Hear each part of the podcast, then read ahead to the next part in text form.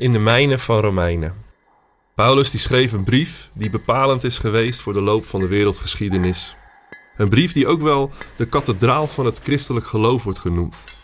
Een brief die erom vraagt om gelezen en herlezen te worden. Een brief waar je schatten in kan opdelven, waar je in kan graven en waar je in kan zoeken. Een brief van Paulus, speciaal voor jou.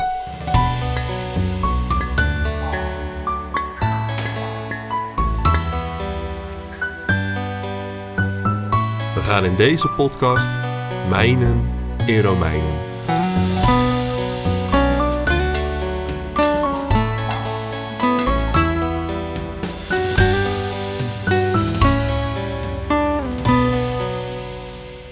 In de vorige aflevering riep Paulus ons op om op basis van Gods barmhartigheid ons leven in dienst te stellen van God. Vandaag pakken we de draad op en lezen we verder in Romeinen 12, vanaf vers 9 tot en met 21. Laat uw liefde oprecht zijn. Verafschuw het kwaad en wees het goede toegedaan. Heb elkaar lief met de innige liefde van broeders en zusters en acht de ander hoger dan uzelf. Laat uw enthousiasme niet bekoelen, maar laat u aanvuren door de geest en dien de Heer. Wees verheugd door de hoop die u hebt. Wees standvastig wanneer u tegenspoed ondervindt en bid onophoudelijk. Bekommer u om de noden van de heiligen en wees gastvrij. Zegen uw vervolgers, zegen hen, vervloek hen niet. Wees blij met wie zich verblijdt en heb verdriet met wie verdriet heeft. Wees eensgezind, wees niet hoogmoedig, maar zet uzelf aan tot bescheidenheid. Ga niet af op uw eigen inzicht. Vergeld geen kwaad met kwaad, maar probeer voor alle mensen het goede te doen. Stel, voor zover het in uw macht ligt, alles in het werk om met alle mensen in vrede te leven. Neem geen wraak, geliefde broeders en zusters, maar laat God uw wreker zijn. Want er staat geschreven dat de Heer zegt: Het is aan mij om wraak te nemen, ik zal vergelden. Maar als uw vijand honger heeft, geef hem dan te eten. Als hij dorst heeft, geef hem dan te drinken. Dan stapelt u gloeiende kolen op zijn hoofd. Laat u niet overwinnen door het kwade, maar overwin het kwade door het goede.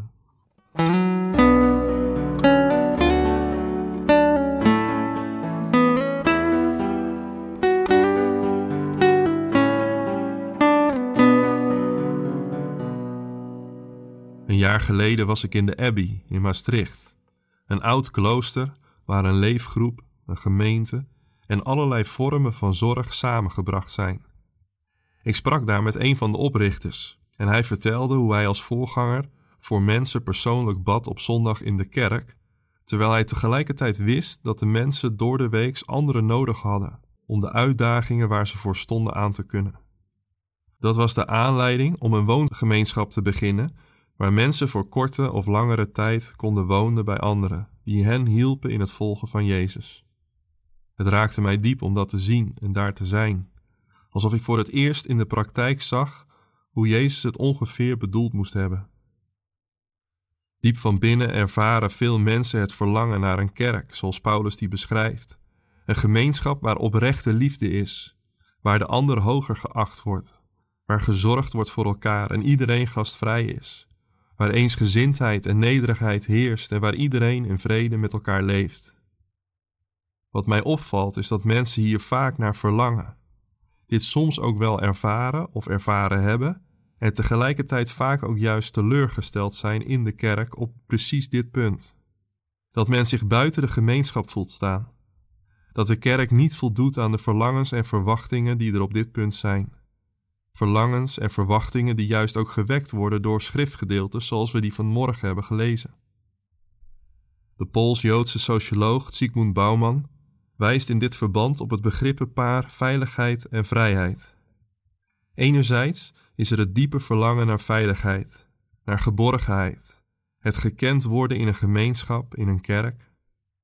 En tegelijkertijd is er een diepe hang naar vrijheid, naar het invullen van je leven op je eigen voorwaarden, waar de nadruk komt te liggen op een diepere verbondenheid met de ander, op het betrokken deel zijn van de kerk, daar zal men vrijheid moeten opgeven. Dit voelt spannend, want je geeft daarmee een stukje regie uit handen.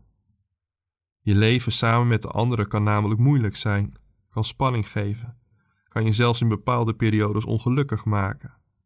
Vanuit zelfbescherming, moeite of trauma's uit het verleden kunnen we onze kaarten zetten op de vrijheid, op een bepaalde afstand van een gemeenschap.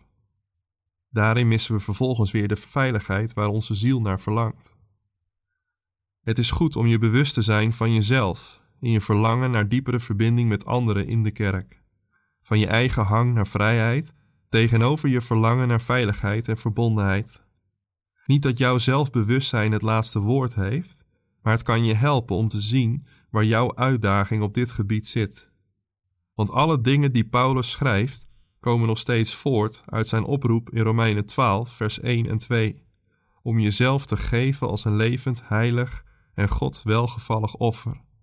Om op Jezus te gaan lijken in je denken en je doen, jezelf te geven voor de ander, jezelf niet belangrijker te achten dan wie dan ook, maar jezelf, net als Jezus, beschikbaar te stellen voor de mensen die God op je weg brengt, in de kerk waar je deel van bent en daarbuiten. Als binnenvaartschipper leefde ik een tamelijk solistisch bestaan aan boord van ons schip. Samen met je dierbaren op een eiland. Ik hield ervan. Het appelleerde aan een verlangen diep in mij naar vrijheid. In mijn huidige werk als voorganger heb ik dagelijks met mensen te maken. Mensen die ik niet zelf heb uitgezocht. Mensen met hun moeites en hun verlangens, met kritiek of dankbaarheid. Mensen die teleurgesteld zijn in de kerk of juist niet. Door de weg van Jezus heen zie ik hoe we bedoeld zijn voor elkaar. Om in de keuze voor elkaar te leren wat de weg van Jezus inhield. Om met elkaar verder te moeten, als we reden genoeg hebben om weg te lopen. Om geen kwaad met kwaad te vergelden, maar als Jezus naast de ander te gaan staan en lief te hebben.